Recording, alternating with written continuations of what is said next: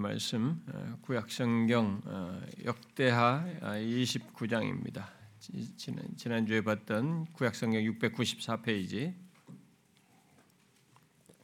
694페이지 역대하 29장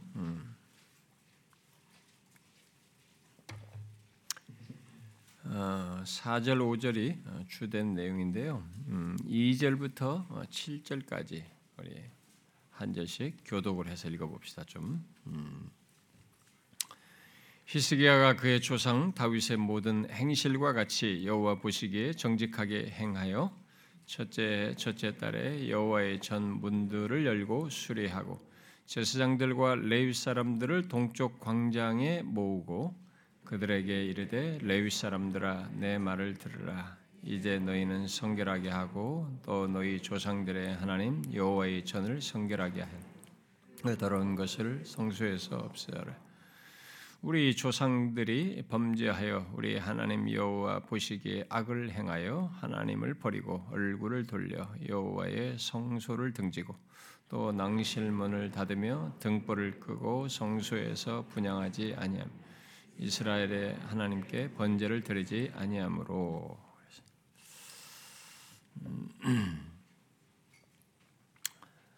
음, 어, 이 땅에 어, 복음이 우리나라죠. 어, 이 나라에 복음이 들어온 이래로 많은 사람들이 참 생명을 얻는 일이 있어 왔습니다.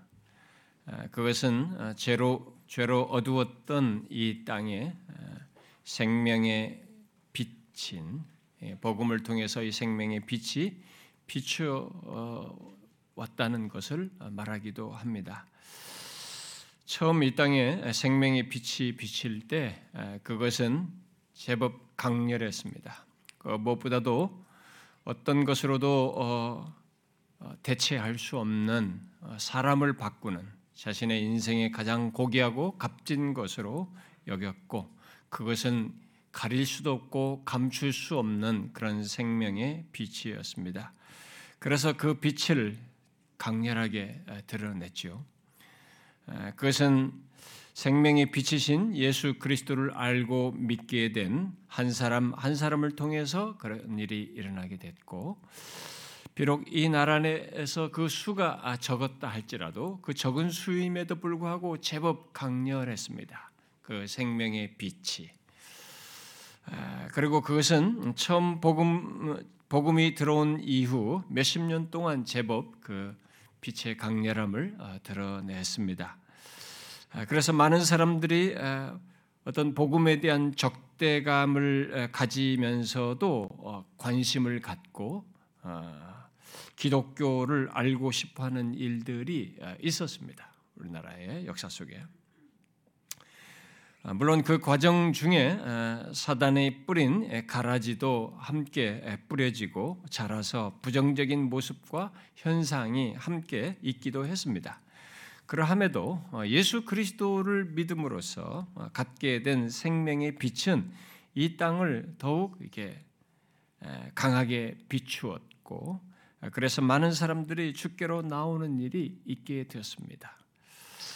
그러나 언젠가부터 복음의 빛이 제대로 비치지 않고 또 그 복음의 복음의 생기와 능력을 능력이 이게 약화된 듯한 그 빛이 좀 가리워지는 듯한 그런 모습과 현상이 있기 시작했습니다. 그래서 이제는 아예 세상 사람들이 기독교를 세상을 비추는 빛과 소금으로 어, 믿지 않는 어, 그런 현상까지 생기게 되었습니다. 그것은 분명 우리 모두에게 슬픈 사실입니다. 그러나 제게 더 큰 슬픔은 어, 오늘날 예수를 믿는다고 하는 사람들, 결국 교회들이 어, 예수 그리스도가 바로 이 복음이 세상을 구원하는 빛이요, 생명이 된다는 것에 대한 어떤 확신을 잃어가고 있는 것입니다. 아, 교회 열심히 다니고 어, 직분을 받아서 섬기는 사람들까지 심지어 저 같은 어, 목회자, 목사들까지 세상의 구원주이신 예수 그리스도가 이 세상의 참 빛이시다는 것, 그리고 그 안에서 참 생명을 얻는다는 것에 대한 이 확신이 점점점 줄어져 가고 있고, 심지어 아무리 해도 안 된다라고 하는 패배감이 점점 이렇게 퍼져가고 만연해져 가고 있습니다. 저는 이번에 코로나 전염병이 이게 우리가 언젠가부터 시작되어서 이게 그 전염병이 돌며 돌 때에 아, 교회의 그 감염 사례가 나올 때마다 감염된 그 하나의 사례로 뭐 유럽이나 이런 나라들처럼 어디가 감염되면 그냥 그게 병원에서도 감염되고 카페에서도 감염되고 어디서도 감염된 것처럼 이 감염된 하나의 사례로 보는 것이 아니라 유독 이 교회를 자꾸 부각시켜서 그 이것을 그쪽으로 이렇게 원인을 돌리려고 하고 뭐 하는 이런 모습들. 그래서 이렇게 마치 사회적인 걸림돌이라도 되는 양 이렇게 몰아가는 그런 모습을 보면서 교회에 대한 오늘날 우리들의 이 사회적인 인식이 더욱 크게 어, 인식이 어떠한지를 더 크게 이렇게 절감했습니다. 아, 물론 정치적으로 정치적으로 편향된 사람들과 그런 언론의 의도로 또 반영된 것도 있겠습니다만은 분명 지금 이 사회의 기독교에 대한 부정적인 인식은 그런 것을 통해서 그대로 어, 노출되고 있습니다. 그런데 저는 이런 과정 속에서 생긴 어떤 것이 제 마음에 이렇게 남아 있습니다. 음, 그것은 그 가운데서 생긴 두 가지 부정적인 효과인데요. 하나는 기독교에 대한 그 부정적인 사회 인식이 더욱 강하고 보편적으로 어, 심어졌다라는 것이고요. 그래서 엊그제 금요일 날 한국 그 리서치에서 어, 주요 종교에 대한 이 호감도 조사 결과 발표에서 천주교, 불교가 50점 아, 정도 되는데 아, 기독교가 31점이에요. 원불교가 28점 몇이에요. 그러니까 그 수준으로 우리가 떨어진 것입니다. 제가 옛날에는 그러지 않았어요. 기독교가 더 어릴 때 그랬던 것으로 알고 있습니다. 그렇게 우리가 인식이 확 바뀐 겁니다. 그렇게 그런 인식이 보편적으로 이렇게 더 좋지 않은 쪽으로 강화되고 인식이 사람들이 생기게 됐다는 겁니다. 이 인식은 어, 상당한 세월을 거쳐야 그렇지 않은 것을 보아야만이 바뀌지 쉽게 안 바뀝니다. 네, 그런 일이 있게 됐어요. 그리고 또 다른 하나는 예수 믿는 사람들, 특히 목회자들 안에 패배감이 너무 심해졌다는 겁니다. 코로나를 지면서 이런 부정적인 인식들을 경험하면서 패배감이 너무 심해졌다는 거예요. 전자는 이미 우리들이 쌓아온 것에 코로나를 이용하여 교회를 부각시킨 어떤 정치적인 이용이나 무슨 치우친 언론이 더해져서 생긴 것이라서 뭐 그런 것이라고 하면서 이렇게 뭐 해도 무슨 말을 할 게 없습니다. 그런 것이 우리가 한 잘못한 것들이 있으니까. 그러나 이제 후자는 좀 다릅니다. 왜냐하면 기독교는 세상이 아무리 어떠해도 설사 아, 지금보다 더 악조건이라 할지라도 그런 세상 조건에 의해서 좌우될 수 없는 복음을 가지고 있거든요. 바로 어두운 세상을 비추어서 구원할 생명의 빛을 가지고 있는 겁니다. 지금까지 그래 해 왔습니다. 세상 역사를 그렇게 해왔어요. 지금보다 더 악조건, 악조건이 있는 그런 세상, 타락한 세상, 억압하는 세상, 총칼로 억압하는 그런 조건 속에서도 이 복음의 빛을 막을 수가 없었습니다. 오히려 더 강렬했어요. 세상이 어지럽고 반기독교적이라고 해서 예수 그리스도로 말미암은 구원과 생명의 가치가 사라지는 것은 아닙니다. 그런데 심히 슬프게도 오늘날 교회 안의 사람들이 마치 생명의 빛이 사라지기라도 한 듯이 패배감에 빠지는 것은 분명 문제인 것입니다. 그것은 사단이 원하는 바이고 그의 관계에 그대로 우리들이 넘어가는 것에 지나지 않는 것입니다. 아닙니다. 우리는 지금보다 더 안 좋은 세상, 더 영적으로 어둡고 더 반기독교적이고 극단적으로는 박해가 있다 할지라도 그런 세상이 온다 할지라도 이 세상의 어둠을 밝히고 죄와 사망을 이기는 참 생명을 얻게 하는 복음을 우리는 알고 소유한 사람입니다. 예수 믿는 사람은 그거예요. 기독교는 바로 그것을 가지고 있는 것입니다. 우리가 어떠하다고 우리들이 문제가 있다고 해서 이 복음이 사라지는 것은 아닙니다. 복음으로 인한 생명과 구원이 없게 되는 것도 아닌 것입니다. 여전한 것이죠. 그런데 우리들이 그런 복음에 대한 확신을 잃어가고 있다는 것이 문제인 것입니다. 여러분 여전히 하나님이 살아계시고 성령께서 복음을 통해서 구원과 생명의 역사를 지금도 멈추지 않고 진행하고 계십니다. 그리고 이 세상은 어두울수록 생명의 빛을 더 필요로 합니다. 여러분 과학이 발달하고 이렇게 더 세상이 첨단을 가는데 왜 사람들이 더 죽으면 하늘나라로 가 좋은 데가 왜 자꾸 종교성을 찾습니까? 더 필요로 한 것입니다.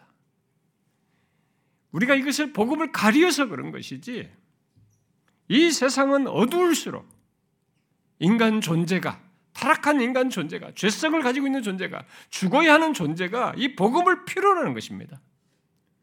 우리는 그것을 알아야 합니다. 문제는 우리들이에요. 복음은 여전한데 복음을 알고 소유한 우리들이 그 빛을 가지고 있는 것이 이 빛을 점점점 가리우고 잃어가는 것이 문제인 것입니다. 마치 구약 시대에 이스라엘이 제사장 나라로서 제 모습을 갖지 않고 또 제 역할을 하지 못했던 것처럼 오늘날 예수 믿는 우리들 또 교회들이 이 세상의 제사장인 모습, 그 제사장다운 모습을 갖지 않고 제 역할을 하지, 하고, 하지 않고 있는 것이 문제인 것입니다. 제사장으로 제 모습을 가지려면 먼저 하나님 앞에서 성결해야 하는데 오늘날 교회들이 오늘날 예수 믿는 우리들이 성결하지 않는 것입니다. 예수 그리스도의 피로 구속함을 받아 정결하게 되었음에도 불구하고 그 정결함을 지키지 못하고 있는 것이죠. 오히려 더러운 때에 묻어서 제 모습을 갖지 못하고 있는 것이 문제인 것입니다. 이 부분에서 우리는 어떠한지 그런 현실을 자꾸 손가락으로 밖으로만 향할 것이 아니라 불특정 다수로서 이 세상이 썩었고 이 조국 교회가 썩었고 오늘날 예수님이 삶 썩었다 이렇게 할 것이 아니라 우리가 어떠한지 나는 어떠한지 특별히 우리 교회 우리 교회는 어떠한지 이것을 생각해 봐야 한다고 생각합니다. 지난주에 말한 대로 우리는 외적으로 괜찮아 보입니다. 아무 문제 없다고 생각할 수도 있어요, 진짜. 어, 교회를 크게 뭐 문제가 없이 우리 교회 같이 신앙생활 사람들은 아무 문제가 없다고 우리를 볼 수 있습니다. 실제로 크게 문제가 없습니다. 근데 과연 우리들이 하나님 앞에서 하나님과의 관계 속에서 하나님과의 관계에서 성결한가라는 거예요. 결국 우리에게 가장 중요한 것은 그런 하나님과의 관계인데 이 하나님과의 관계가 어떠한가 하는 것입니다. 지난 시간에 우리는 과연 지금 우리들이 하나님과의 관계 속에서 관계에서 어떠한가를 묻고 그것을 하나님 앞에서 보자라고 했습니다. 히스기야가 성령의 감동 속에서 거룩한 소원을 갖고 하나님과의 관계를 회복하고자 했던 그 열망을 따라 우리도 성령께서 주시는 감동을 따라서 그렇게 하자고 했습니다. 히스기야가 그렇게 타락하고 죄악된 조건에서 하나님과의 관계를 바르고자 하는 거룩한 소원과 열망을 갖고 그것을 곧바로 드러낸 것은 오늘날 우리들이 성령에 의해서 인도받는 것과 같은 방식입니다. 무엇이었습니까? 그는 모세의 율법, 곧 하나님의 말씀에 의해 감동되었습니다. 그 말씀을 따라 하나님께 진실했던 믿음의 선배를 따르고자 하는 거룩한 소욕을 또한 동시에 갖게 되었습니다. 그것은 모두 성령께서 흔히 우리들을 감동하실 때 사용하는 방편들이에요. 그런 거룩한 역사는 거룩한 소욕은 인간 스스로 만들어내지 않습니다. 성령께서 하시는 일이에요. 우리들이 얼마 전에 살폈던 빌립보서 2장에서 우리 그리스도인들에게 어떤 일이 있다고 그랬잖아요. 우리가 구원을 이루는 이 예수 믿고 나서부터 최종 구원에 이르기까지 삶의 여정에 어떤 일이 있다고 했죠. 뭐였습니까? 바로 우리 안에서 행하시는 하나님, 그 성령께서 우리 안에 소원을 두고 행하게 하신다고 그랬습니다. 바로 그런 역사예요. 어떻게 우리 안에 거룩한 소원을 두고 행하실까요? 그것은 바로 하나님의 말씀을 통해서입니다. 그리고 거룩한 소원을 불러일으키는 여러 통로들, 뭐 예를 들어서 하나님 보시기에 진실한 믿음의 선배들 또는 그런 신앙의 동료들, 지체들, 그런 또 글들, 책들, 앞선 사람들이 남겨놓은 이런 것들을 다, 다 모두가 하나님의 말씀에 충실했던 사례들이에요. 그런 사례들이 우리에게 성령께서 거룩한 소원을 갖게 하는 방편들로 사용하시는 거죠. 성령 하나님은 그런 똑같은 수단들을 사용하셔서 히스기야에게 나타내셨던 것 똑같이 우리들에게도 거룩한 소원을 품고 행하도록 하기를 원하시고 그렇게 지금도 하신다. 비록 구약 시대에는 그리스도께서 오심으로써 온 백성들에게 성령을 부어 주시는 같은 조건은 안 가졌어도 성령께서 역사하시는 방편 방편은 방식과 방편 이런 것들은 크게 차이가 없습니다. 특히 성령께서 말씀을 통해서 우리를 감화 감동하여서 하나님 보시기에 진실하게 행하고자 하는 이런 소원을 갖고 행하는 것에서는 근본적으로 똑같아요. 우리는 지금 그의 그와 동일한 어떤 소원을 가지고 결국 성령의 감동하심을 따라 우리들이 지금 어떠한지를 묻고 하나님과의 순전한 관계를 갖기를 소원하고 있습니다. 그런 마음을 하나님께서 저에게도 주셨고 그런 부담도 주셨고 우리의 필요를 갖게 하신 것에서도 저는 성령의 그런 감동과 인도하심이 있어서 있게 된 것이라고 믿습니다. 그러므로 정령 우리들이 동일한 성령을 소유하여 그를 따르고 있다면 지난주에 전한 말씀에 여러분들은 어느 정도는 이게 생각을 하셔야 했고 거기에 어떤 반응이 여러분도 그러고 싶다라는 이 어떤 거룩한 소원이 여러분들에게도 있었을 거라고 저는 믿습니다. 어떠했습니까? 여러분들에게 그런 거룩한 소원이 공감이 일어났습니까? 어떤 말을 들어도 그게 그거고 전혀 움직이지 않습니까? 우리가 같은 성령 안에 있으면 그럴 리가 없습니다. 여러분은 지난주에 말씀을 듣고 하나님과의 관계를 진실하게 하고 싶은 소원과 열망이 꿈틀댔습니까? 그런 동기부여가 됐어요? 한 주 동안 하나님과의 관계를 진실하기 위해서 하나님 보시기에 지금 우리 교회 또 우리들의 선교회, 각선교회, gem츠, 우리들의 가정, 바로 내 자신이 어떠한지를 생각해 보셨습니까? 저는 지난주에 우리 참교추 센터 왕국 예배에서 참여한 우리 참교추 목사님들에게도 기도회를 가지면서 목회자인 우리들 자신들도 이 부분에서 생각하면 좋겠다라고 했어요. 하나님과의 관계 속에서 우리들이 어떠한지를. 여러분은 어떠했습니까? 여러분은 하나님 보시기에 자신이 어떠한지 분별하셨어요? 하나님의 말씀에 비추어서 그리고 앞서서 하나님 보시기에 진실했던 믿음의 선배들, 그게 뭐 다윗이든 뭐 바울이든 여기 히스기야 같은 사람이든 교회 역사 속에 또 진실하게 믿음을 가지며 살았던 그런 사람들이든 뭐 그런 사람들을 이렇게 보면서 자신이 지금 하나님 보이시기 어떠한지 여러분 분별해 보셨습니까? 저는 성경에서 이게 사도 바울이나 성경에 기록된 이런 내용들이 즉각적으로 저에게 자극이 되고 도전을 주기도 합니다만 일상 속에 가끔 저는 이게 제가 읽었던 탁월한 믿음의 선배들이 자주 연상이 됩니다. 죄의 유혹이 올 때 진짜로 연상. 그 사람들이 그렇게 살았던 것이 참 한참 못 미치지만 음, 그게 하여튼 확실히 도전이 돼요. 어, 여러분들이 제가 지난주에 그런 얘기를 하면서 한번 우리들이 하나님 모시기 어떠한지 보자고 그러는데 한번 생각해 보셨어요? 여러분들이 생각해 볼 때 우리 교회가 어떻다고 생각합니까? 여러분들의 선교회는 어떻다고 생각합니까? 우리들의 겸트나 여러분들의 가정은 어떻다고 생각하십니까? 하나님 보시기 어떻다고 생각해요? 내 자신은요? 우리 각자는 하나님 보시기 어떻다고 생각합니까? 부정적이고 자학적으로 우리를 보자는 것이 아닙니다. 전해진 말씀을 통해 성령께서 여러분 안에 여러분에게 감동하시는 것을 따라 하나님과의 관계를 진실하게 하고 싶은 소원을 갖게 되었느냐라고 묻는 것입니다. 저는 이것을 그냥 대충 하고 뭐 이런 얘기 한 번 하고 대충 넘어가고 싶지는 않습니다.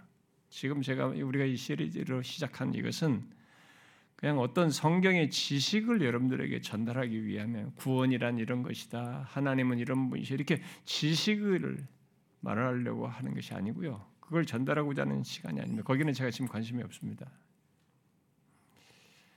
저는 전해진 말씀을 따라서 우리들이 실제로 하나님과의 관계를 진실하게 하는 것에 관심이 있습니다. 여러분들 중에는 전혀 관심 없는 사람도 있고 조금 그런가라고 하는 사람도 있고 다 상태가 다양할 겁니다. 굉장히 수동적이어서 이 부분에 대해서 별로 관심이 없는 사람도 있을 수 있습니다. 그러나 저는 하나님을 믿습니다. 그런 사람들조차도 하나님께서 만져주실 수 있다고 믿어요. 그래서 일단은 묻는 것입니다. 여러분도 그러하십니까? 우리가 한 성령 안에 있으면 우리는 모두 그러하고 싶어 할 것이고 또 실제로 그러할 것이라고 믿습니다. 그런 성령의 역사를 기대하며 계속 이 본문 속에서 우리들이 따를 그런 내용들을 보면서 반응을 할 수 있으면 좋겠어요. 우리가 오늘 본문을 통해서 어, 볼또 한 가지 연결해서 볼 또 한 가지 사실은 이스기야로 하여금 성령께서 모세의 율법과 앞서서 하나님 보시기에 정직히 행한 다윗처럼 행하고자 하는 마음의 감동 속에서 내린 분별입니다. 여러분 히스기야가 하나님과 진실한 관계를 갖고자 하는 소원으로 자신의 현실을 보았을 때 그가 제일 먼저 본 것이 무엇이었습니까? 우리가 오늘 읽은 내용에 나오는데 제일 먼저 본 것이 무엇입니까? 그것은 자신들이 성결치 않다는 것이었어요. 그래서 제사장과 레윈들에게 불러가지고 성결하고 여호와의 전을 성결하게 하여 더러운 것들을 제거하라고 한 것입니다. 5절에 그랬잖아요. 그들에게 이르되 레위 사람들아 내 말을 들으라 이제 너희는 성결하게 하고 너, 너희 조상들의 하나님 여호와의 전을 성결하게 하여 그 더러운 것을 성소에서 없애라 그랬어요. 그렇게 말하고 나서 어, 성결치 않은 것의 대표적인 것을 6절과 7절에 쭉 말하고 있습니다. 그렇죠? 6절과 7절에 우리 조상들이 범죄하여 우리 하나님 여호와 보시기에 악을 행하여 하나님을 버리고 얼굴을 돌려 여호와의 성소를 등지고 또 낭실문을 닫으며 등불을 끄고 성소에서 분양하지 아니하며 이스라엘의 하나님께 번제를 드지 아니하므로 이 내용에서 오늘 제가 아, 우리가 주목할 내용은요. 이런 구체적인 내용보다 뭘 어떻게 했다는 뭐가 성결치 않은 어떤 내용들이다라는 이런 내용보다는 음, 이런 내용들은 제가 이전에 한번 다 상세히 다뤘었기 때문에요. 그것보다는 하나님의 말씀과 앞서서 하나님 보시기에 정직하게 행한 다윗이 행했던 것에 비추어 지금 자신들의 모습과 상태가 성결치 않다고 분별했다는 사실이에요. 그렇게 분별했다는 것입니다. 여러분들 중에 어떤 사람은 이런 분별은 너무 쉬운 것 아니냐라고 할지 모르겠어요. 아, 근데 그때 당시의 사람들이 그렇게 하지 못했잖아요. 다. 다 하지 못하는 것도 이 사람이 했잖아요. 근데 우리들이 이런 말을 하게 되면 예수 믿는 사람들은 대뜸 아 이거 이거 뭐 못하냐 성결치 못하다는 거 이렇게 생각할지 모르겠어요. 어떤 면에서 오늘날 예수 믿는 사람들 성령이 거하는 그리스도인들에게는 뭐 쉽게 쉽다고 말할 수 이런 분별이 쉽다고 할 수도 있습니다.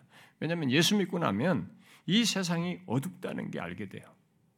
예수 믿기 전에는 전혀 그렇게 안 보여요. 오히려 즐거웠거든요. 같이 즐길 세상으로 봤지 어둡다는 생각을 못해요. 타락했다는 생각을 잘 못합니다. 뭐 도덕적으로 문제가 있다는 정도 하지만 이 세상이 근본적으로 타락한 모습의 그 죄, 죄의 타락을 실체를 잘 못 봅니다. 그리고 사람들의 이 죄악됨, 그리고 심지어 자기 자신의 이 깊은 죄성 같은 것을 예수 믿기 전에는 못 봐요. 이건 다 예수 믿고 나서 분별하게 된 것입니다. 그러나 여러분, 성령이 우리 안에 거하신다고 이런 분별을 자동적으로 하게 됩니까? 그리고 모든 상황과 모든 상태에 대해서 그렇게 하게 됩니까? 일반적인 차원에서 하는 것 말고 특별히 하나님 하나님이 원하시는 것에 그런 일치된 분별을 예수를 믿으면 저절로 하게 됩니까? 그렇지 않습니다. 예수를 믿어도 지금 이 땅이 조국 교회가 뭐 우리 우리 우리 교회가 또 우리들의 가정이 또 내가 하나님과의 관계가 어떠한지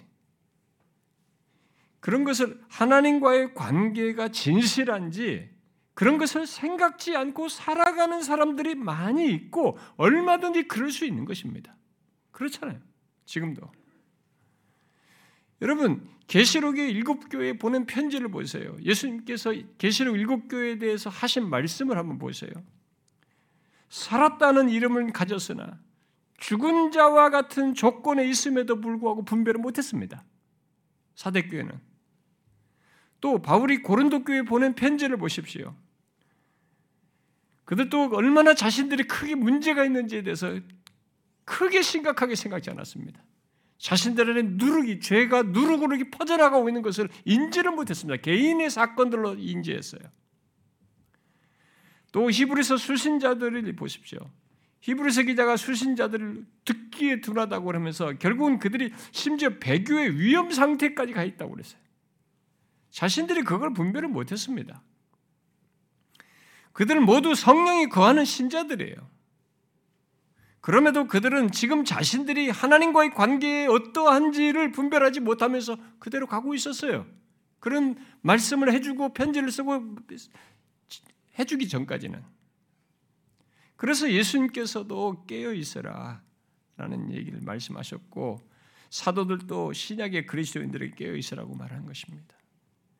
저는 오늘날 한국교회 성도들이 그리고 저 같은 목사들이 지금 우리들이 하나님과의 관계 속에서 어떠한지에 대해서 정확히 분별하고 있는지 궁금합니다. 타락했고 뭐 말을 너무 쉽게 비판하는 거 말고 자기를 포함하여서 진지하게 이런 걸 분별하는지 궁금해요. 특히 거룩한 소원을 갖고 이런 질문 속에서 하나님과 진실한 관계를 소원하는, 소원하고 그 열망하는지 그런 모습을 갖고 있는지도 궁금합니다.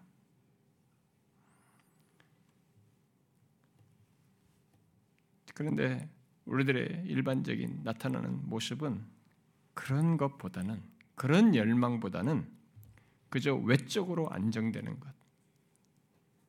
그래서 성공과 축복에 관해 관심을 갖는 그것이 오히려 우리들의 일반적인 현상이에요.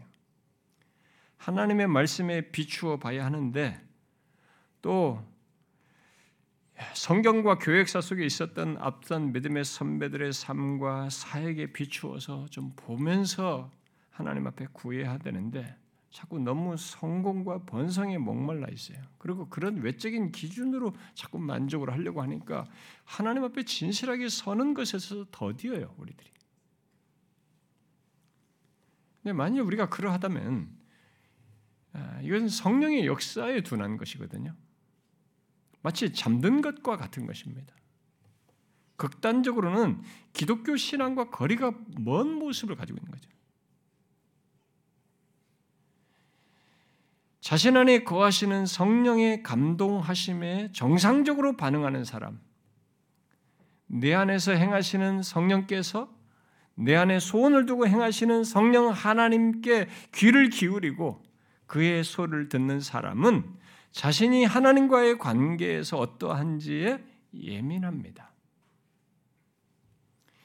히스기야가 왕위에 오르자마자 닫힌 성전문을 열고 더럽혀진 성전을 성결케 하는 일을 곧바로 명한 것은 하나님의 말씀과 다윗을 따르도록 하는 이 성령의 감동하심을 따라 지금 자신들이 하나님과의 관계 속에서 진실하지 않다는 분별과 함께 구체적으로 성결치 못하다라는 이런 분별을 함으로써 하게 된 것입니다. 그런데 여러분 아십니까? 히스기 안에서 역사하시는 성령, 그에게 감화 감동하신 성령이나 예수 믿는 우리 안에서 역사하시는 성령이나 중요하게 여기는 것이 똑같고 하나님이 기뻐하시는 것과 싫어하시는 것에 대한 분별에서도 똑같고 무엇보다도 하나님과의 관계 속에서 진실한 것과 진실치 못한 것에 대한 분별에서도 똑같은 것입니다. 성령에는 똑같아요. 이 부분에 있어서. 그래서 하나님과의 관계 속에서 진실치 못한 것, 성결치 못하는 것에 대해서 그에 따른 판단과 자각에서도 똑같은 것입니다. 그래서 우리가 다 배경이 다르고 학력이 다르고 지식의 분량이 다르고 뭐 성장 기질 다 다른데도 예수를 믿으면서 어떻게 됩니까? 예수를 믿고 나서 성령이 거하게 될 때 이 사람들이 똑같이 성령이 중요시 여기는 걸 다 똑같이 중요시 여기는 거예요. 성령님께서 하나님이 기뻐하시고 싫어하시고 말씀하신 게 똑같이 우리가 공감을 하고 있습니다. 이 나라에서 믿든 아프리카에서 믿든 미국에서 믿든 똑같아요. 그 무엇보다도 하나님과 함께 진실한지 진실지 못한 것에 대한 분별도 똑같습니다. 왜? 동일한 성령 안에 있기 때문에 그래요. 히스기야도 동일한 성령 안에서 그런 태도를 보인 겁니다. 하나님을 향해서.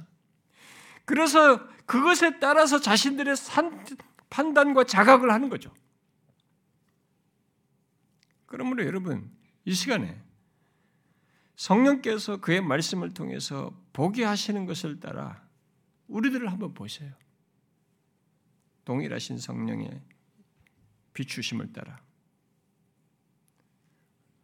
곧바로 곧바로 이게 무슨 하나님이 치료하실 것 바로 치료로 건너뛰지 말고 성령의 감동하심 속에서 어, 우리에게 보게 하시는 것에 대한 정확한 진단 속에서 치료로 나아가도록 그 과정을 밟으라는 것입니다. 하나님의 말씀에 비추어서 또 하나님으로 충만했던 교회와 앞선 믿음의 선배들에 비추어서 우리를 보면 어느 정도 볼 수 있어요. 특히 하나님의 말씀에 비추면 너무 명확해집니다. 여러분 그렇게 할 때 어떠하십니까? 여러분은 그것을 보십니까?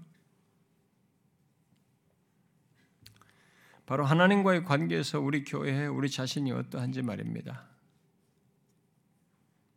지금 우리는 어떻습니까? 여러분의 분별은 무엇입니까? 하나님께 진실하고자 진실하게 행하고자 하는 그런 모습과 삶이 있습니까? 지금 하나님께 우리는 모두 성결합니까? 우리 교회는 하나님께 성결합니까? 저는 지금 우리들 안에 성결치 않은 모습이 제법 있다고 봅니다. 여러분 개개인의 내면과 삶까지는 제가 다 알 수가 없습니다만 여러분 개개인의 그러나 이 공동체 지체로서 우리들 각각이 드러내는 모습을 볼 때 우리는 성결치 않다고 봐요. 여러분은 그것을 보시나요? 특히 자신이 그렇다는 것을 보십니까? 지금 하나님과의 관계 속에서 내가 어떤 마음이고 어떤 중심을 갖고 행하는지 분별하시느냐는 겁니다. 우리는 사대 교회처럼 또 라우디게 교회처럼 우리가 겉만 살아있는 듯하지 이름만 살았다는 이름을 가졌지 실상은 죽은 자 같고 또 차지도 덥지도 않은 것을 분별치 못한 그런 교회, 그런 성도가 아니기를 바라는 것입니다. 하나님의 말씀을 통해 비추어 봐도 지금 자신의 어떠한지가 분별이 안 된다면 지금 우리는 하나님과 관계가 어떠한지를 분별 못할 정도로 영적으로 둔해 있는 것이 아닌가 싶어요. 아마 그럴 것입니다. 여러분 하나님께서 우리에게 진실한 관계가 어떠하냐 해야 한다고 말한 그런 말씀들에 비추어서 우리를 한번 보십시오. 우리들의 선교회나 여러분들의 가정이나 우리 자신을 말입니다. 그것이 금방 와닿지 않으면 하나님께서 그의 백성들과 온전한 관계 속에서 충만케 하셨던 그런 성경과 교회, 교회 역사 속의 사례들 그리고 그런 믿음의 선배들의 비추어서 한번 보십시오.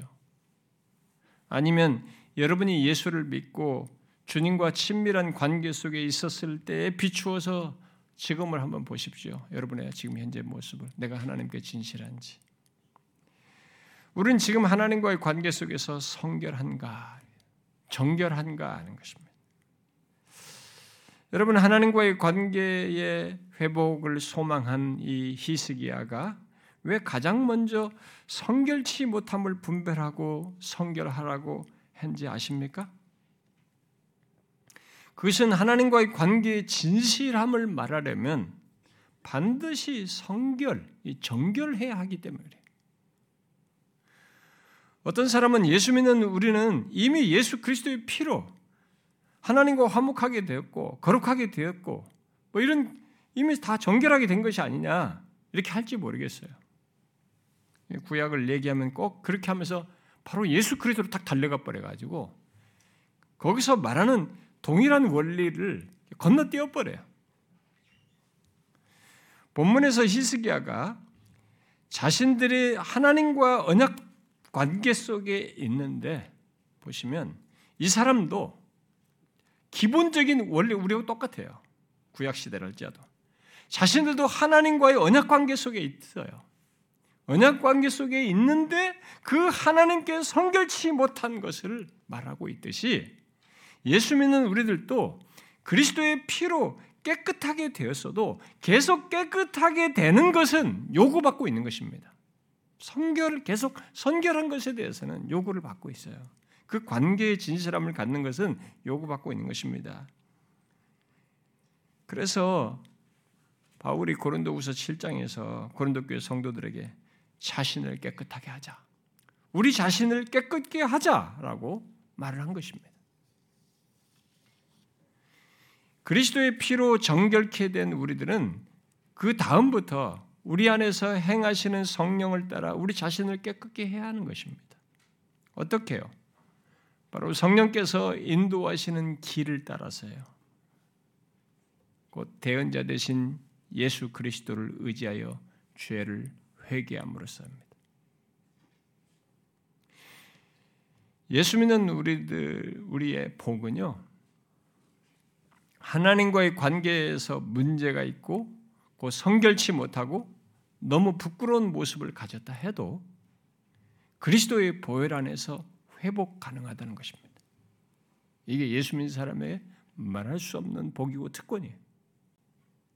비록 내가 너무 부끄럽고 너무 죄악되다 할지라도 예수 그리스도의 보혈 안에서 대언자 되신 예수 그리스도를 힘입어 회복 가능하다는 것입니다.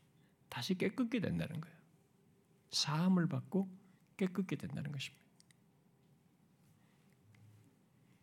히스기야도 그런 믿음과 확신이 있었어요. 그래서 다시 하나님 여호와와 더불어 언약을 세움으로 하나님과의 관계를 새롭게 하고자 했던 것입니다. 그리하여서 성전을 깨끗게 한 이후에 29장 그 20절 이하에서 쭉 보듯이 곧바로 하나님께 희생 제사를 드려요.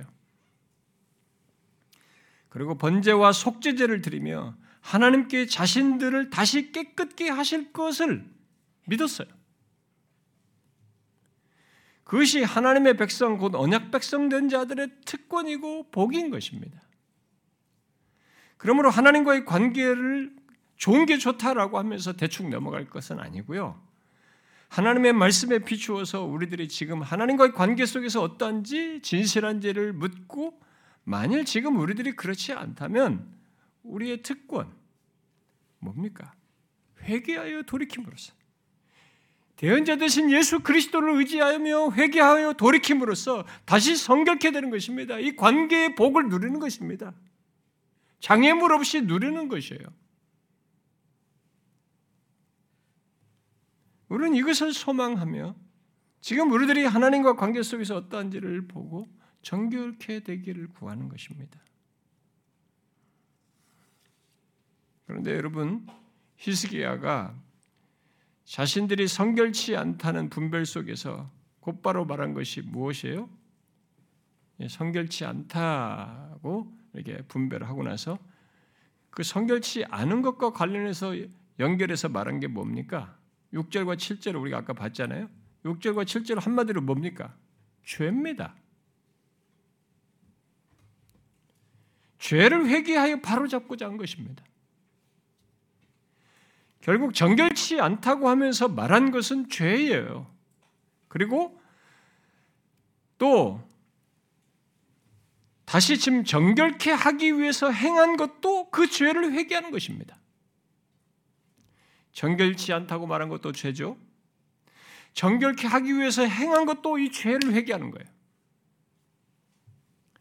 이것은 하나님과 진실한 관계를 가지려면 정결해야 하는데 그 정결함을 어떻게 갖고자 하는가? 바로 죄를 회개함으로써요. 이것은 우리들이 죄를 다루지 않으면서 성결을 말할 수가 없고 하나님과의 관계의 진실함을 가질 수 없다는 것을 우리에게 말해줍니다. 오늘날의 많은 사람들이 이것을 건너뜁니다. 하나님과 진실한 관계를 내가 열심히 뭔가 열심을 내서 헌신하는 것으로 이 하나님과의 진실한 관계를 주로 얘기하려고 그래요. 물론 이런 내용이 연결돼 있죠. 그런데 중요한 것은 하나님이 정, 자신과의 관계 속에서 가장 이 예민하게 여기는 죄를 건너뛰어 버리는 거예요. 예수 믿을 때 처음 믿을 때는 하는 걸로 생각해요. 어떤 사람들은 이런 내용을 얘기하면 여기서 이런 내용도 똑같이 아, 예수 그리스도의 피로 우리가 죄사함을 받고 정결하게 됐는데 뭘 그러느냐. 근데 이걸 넘어가려고 그래요. 좋습니다. 히브리서 기자도 말을 하죠. 히브리서 기자가 예수 그리스도를 믿는 자는 그리스도의 피로 거룩하게 되고 단번에 정결하게 되었다고 말합니다. 그러나 죄는 본질상 우리의 마음을 어둡게 하고 우리의 양심을 더럽게 하여서 하나님과의 관계를 못 누리게 해요. 있는 관계조차도 깨어진 것처럼 경험하면서 살게 돼요. 그래서 사도 요한은 우리들이 하나님께 죄를 자백하는 것과 깨끗게 함을 이게 같이 말해요. 이렇게 말했잖아요. 만일 우리가 우리 죄를 자백하면 그는 미쁘시고 우루우사 우리 죄를 사하시며 우리를 모든 불의에서 깨끗하게 하실 것이요. 여기 성결하는 것은 정결함이에요. 깨끗함입니다. 그리고 그렇게 되는 확실한 근거로 뒤에 설사 우리들이 죄를 범한다 해도 우리에게는 하나님 앞에서 대언하시는 대언자 예수 그리스도가 있다. 이렇게 말합니다. 그래서 우리에게는 우리가 범한 죄보다도 더 중요한 것이 있다라는 것을 말해줍니다. 무슨 말인지 아시겠어요? 이게 예수 믿는 사람에게 말할 수 없는 특권입니다. 예수를 알지 못할 때는 자기가 범한 죄가 그대로 남아 있어요. 그리고 그 죄가 이 사람을 영원토록 무게를 줍니다. 영원토록 이 죄 아래서 살아야 돼요. 그 죄의 형벌을 받아야 됩니다. 뭐라고 말해도 소용없습니다. 일단 이 죽음이라는 것이 죄로 인해서 왔기 때문에 거기서부터 이 죄와 연관성을 가져요. 그런데 그 이후까지도 이 죄의 무게는 영원토록 그 사람에게 가합니다. 그런데 예수 믿는 사람에게 있는 복이 뭡니까? 우리가 범한 죄보다 더 중요한 것이 있어요. 바로 우리의 죄를 자백하게 될 때, 대언제 되신 예수 그리스도께서 우리를 문제없게 하시는 것입니다. 바로 대언제 되신 예수 그리스도 안에서 사함받고 깨끗게 되는 것입니다. 그래서 예수 믿는 사람에게는 그 죄가 그렇게 예수 믿기 전에 끔찍한 것이었는데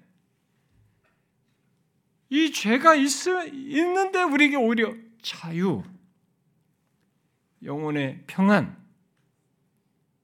심지어 은혜의 경험, 하나님의 어떠하심을 하나님이 이렇게 미쁘시고 우리에게 의로우시며 자기 백성들에 대해서 이렇게 의를 신실하게 지키시는 분이시다는 걸 더 알게 되고 경험하게 되는 것입니다.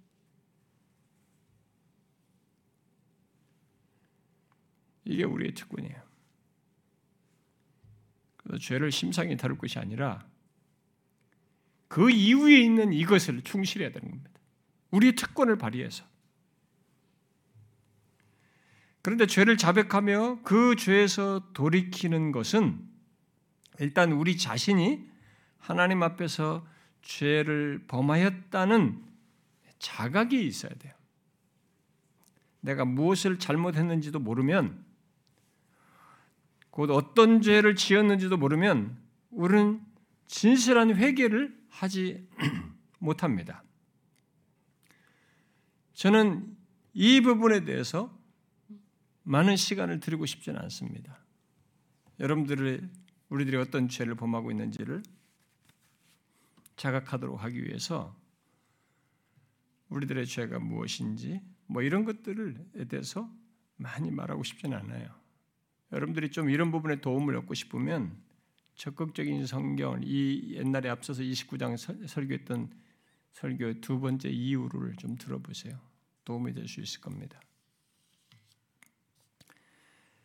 사실 구체적으로 말씀을 통해 비추지 않으면 잘 자각하지 못하는 일이 우리들에게 흔히 있습니다. 생각을 자꾸 안 하려고 하거든요. 우리가 여기 예배당만 탁 나가면 휴대폰부터 보니다 여기서 뭘 말씀을 들었는지 다 잊어버리게끔 여기에 함몰되고 다른 것의 생각 속에 살아가기 때문에 이 현장 속에서 우리가 그런 걸 구체적으로 말하는 것이 도움이 될 수도 있어요. 그러나 저는 여러분들에게 굉장히 인격적인 방법을 좀 쓰도록 권하고 싶습니다.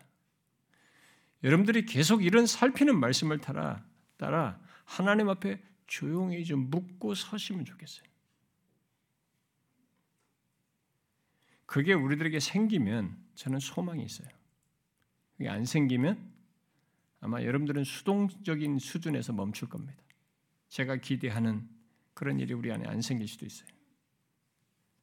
먼저 자신이 하나님과의 관계 속에서 진실한지, 관계에서 진실한지, 하나님 보시기에 지금 자신이 어떠한지를 물으면서 성령의 인도를 받기를 바랍니다.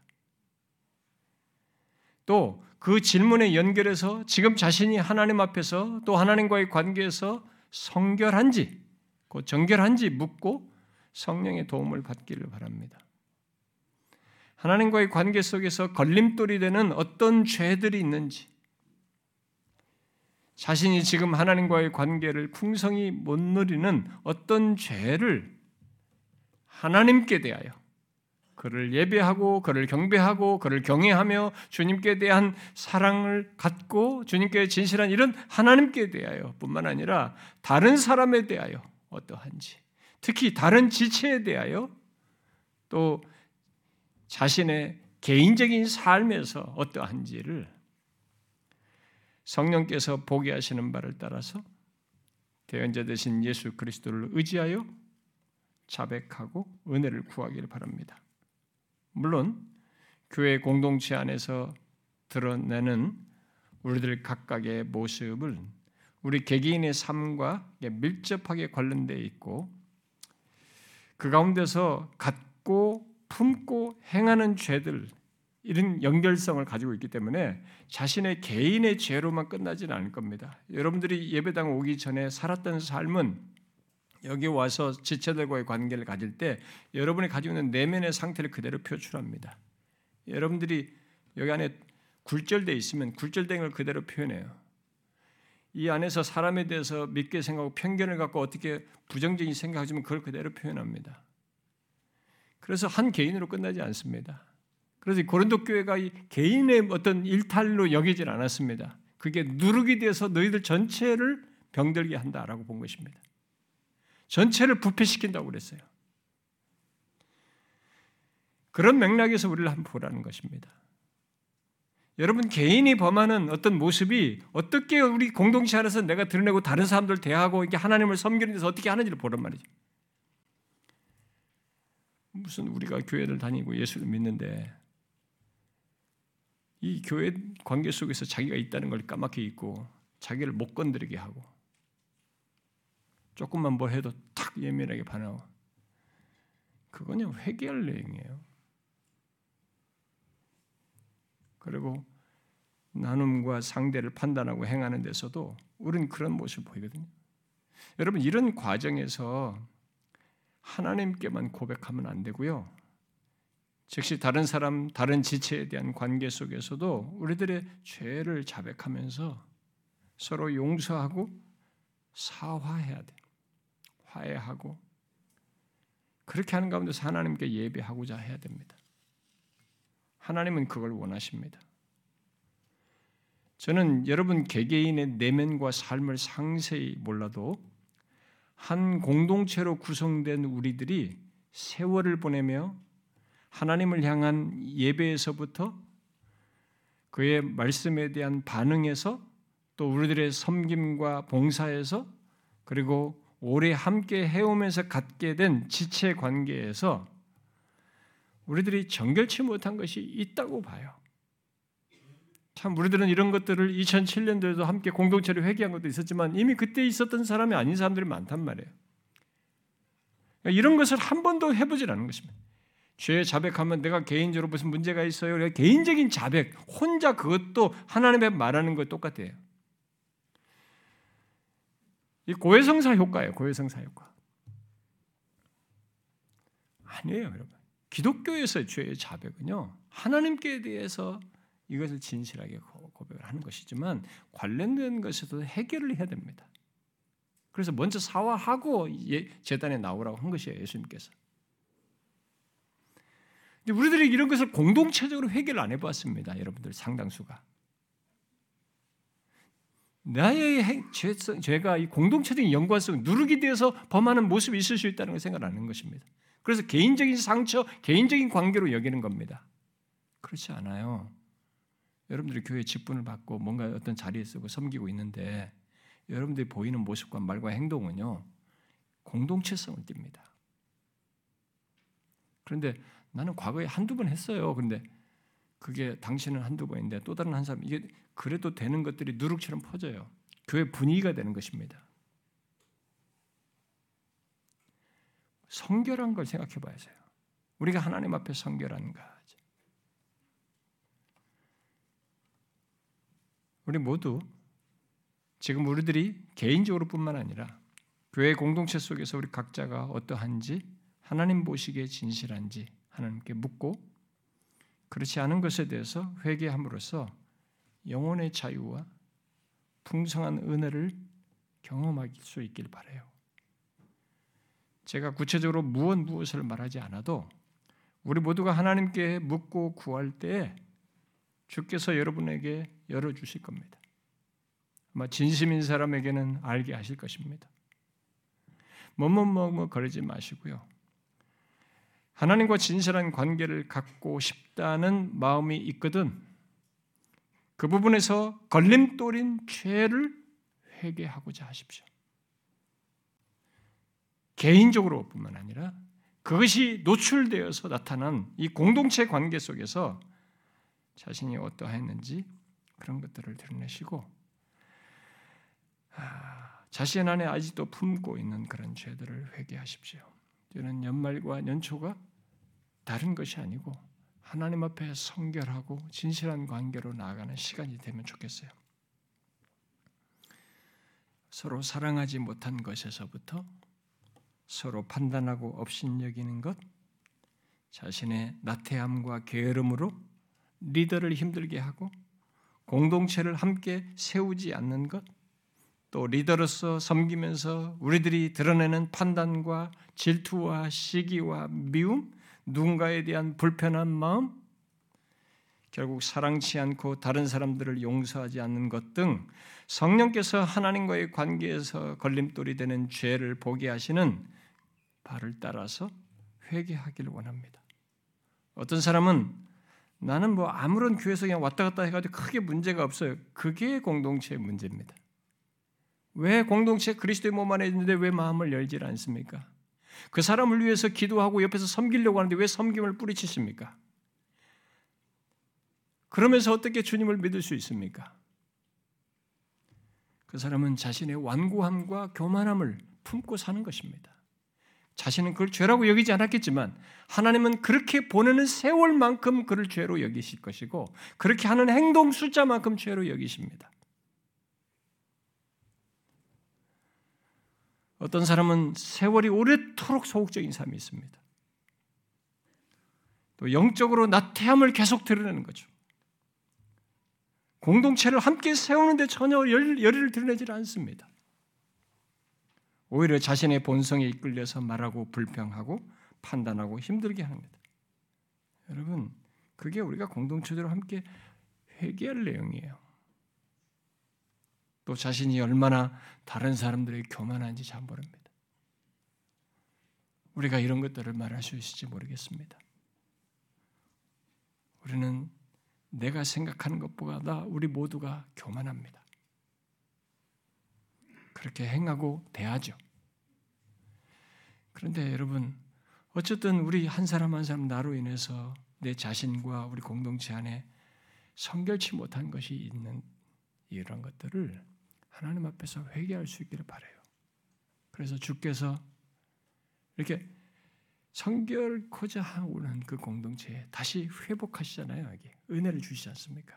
히스기야 때. 이건 부흥의 역사 속에서도 흔히 있었던 일이에요. 하나님 백성들에게 하나님이 기꺼이 하시는 일입니다. 그런 은혜로 나가면 좋겠습니다. 사랑하는 지체 여러분, 제가 여러분들에게 어떤 것을 얘기합니까? 기독교로 복받고 잘 되는 이런 얘기를 하는 겁니까? 이런 저는 여러분들에게 근본을 얘기합니다. 그것보다 더 중요한 것을 얘기합니다. 하나님과의 관계의 진실한 것 속에서 우리는 다른 것들을 부유함을 누릴 수 있습니다. 여기서 문제가 있으면 다른 것의 부유함은 우리에게 저주가 됩니다. 그걸 아셔야 됩니다. 그게 인간 존재에서 가장 중요한 문제입니다. 그러니 하나님 앞에 진실하고자 하십시오. 개인적으로 저는 우리 공동체적으로 전체가 그러기를 원합니다.